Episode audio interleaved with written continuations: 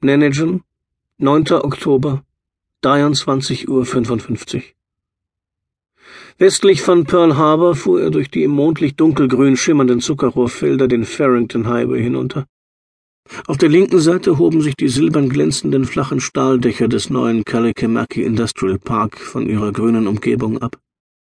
Marcos Rodriguez wusste jedoch, dass es mit der Industrie in diesem Gewerbegebiet nicht weit her war. Die meisten Gebäude waren billig zu mietende Lagerhäuser. Rodriguez bog von der Hauptstraße ab und fuhr die dunkel und still daliegenden Geschäftsbauten entlang. Es war fast Mitternacht. Das Industriegelände war menschenleer. Er parkte vor Nanigen MicroTechnologies, ein Unternehmen, das gerade erst vom Festland hierher gezogen war.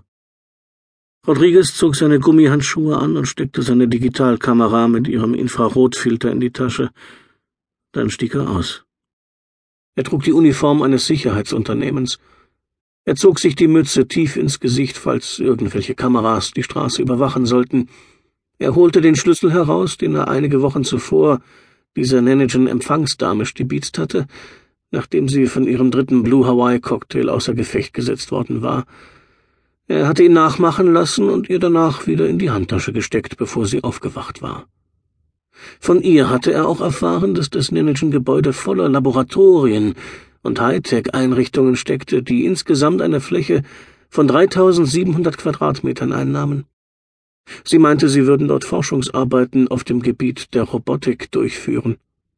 Was genau sie erforschten, konnte sie jedoch nicht sagen, außer dass die Roboter extrem klein waren. »Die untersuchen da Chemikalien und Pflanzen«, sagte sie etwas vage. Eigentlich war die Untersuchung von Hightech-Unternehmen nicht gerade sein gewöhnliches Betätigungsfeld. Meist riefen ihn Anwälte an und ließen ihn irgendwelche Ehemänner fotografieren, die in Waikiki ihre Frauen betrogen. Auch in diesem Fall hatte ihn ein örtlicher Anwalt angeheuert, Willy Fong. Aber Fong war nicht sein eigentlicher Auftraggeber. Er wollte ihm auch nicht sagen, wer es war. Als Rodriguez jetzt genau um Mitternacht auf die Eingangstür zuging, wurde er plötzlich nervös. Sie kommen ohne Sicherheitsmaßnahmen aus. Was zum Teufel bedeutete das? Heutzutage hatte doch jeder Sicherheitseinrichtungen. Eine Menge Sicherheitseinrichtungen. Vor allem hier in der Umgebung von Honolulu. Es blieb einem ja gar nichts anderes übrig. Das Gebäude hatte keine Fenster, nur eine einzige Metalltür. Neben ihr hing ein Schild. Nanigen MicroTechnologies Incorporated. Und darunter nur nach Vereinbarung. Er steckte den Schlüssel ins Schloss und drehte ihn um. Die Tür öffnete sich. Viel zu einfach, dachte er, während er auf die völlig leere Straße zurückschaute. Dann schlüpfte er in das Gebäude. Nachtlampen beleuchteten einen von Glaswänden umgebenen Eingangsbereich, eine Empfangstheke und einen Warteraum mit Sofas, Zeitschriften und Informationsmaterial über das Unternehmen. Rodriguez schaltete seine Taschenlampe ein und ging den dahinterliegenden Gang hinunter. An dessen Ende befanden sich 2 Türen. Als er durch die erste trat, gelangte er in einen weiteren von Glaswänden eingefassten Gang. Auf beiden Seiten lagen Labore mit langen schwarzen Arbeitstischen, auf denen eine Menge Forschungsutensilien zu sehen waren.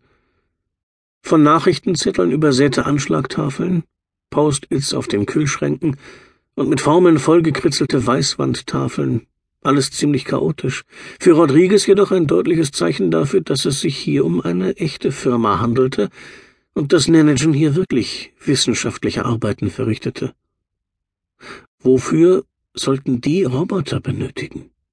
Und dann sah er sie endlich. Diese Roboter sahen jedoch äußerst seltsam aus. Kastenförmige, silbern glänzende Metallapparaturen mit mechanischen Armen, Antriebssystemen und wie Gliedmaßen aussehenden Anhängseln. Sie erinnerten am ehesten an die Rover, die man zum Mars geschickt hatte. Es gab sie in den unterschiedlichsten Formen und Größen. Einige waren gerade einmal so groß wie eine Schuhschachtel, andere jedoch weit größer.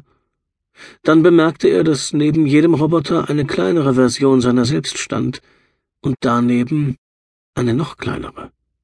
Schließlich waren sie nur noch so groß wie ein Zehennagel, schienen jedoch bis in die kleinste Kleinigkeit eine exakte, winzige Kopie des jeweils größten Geräts zu sein.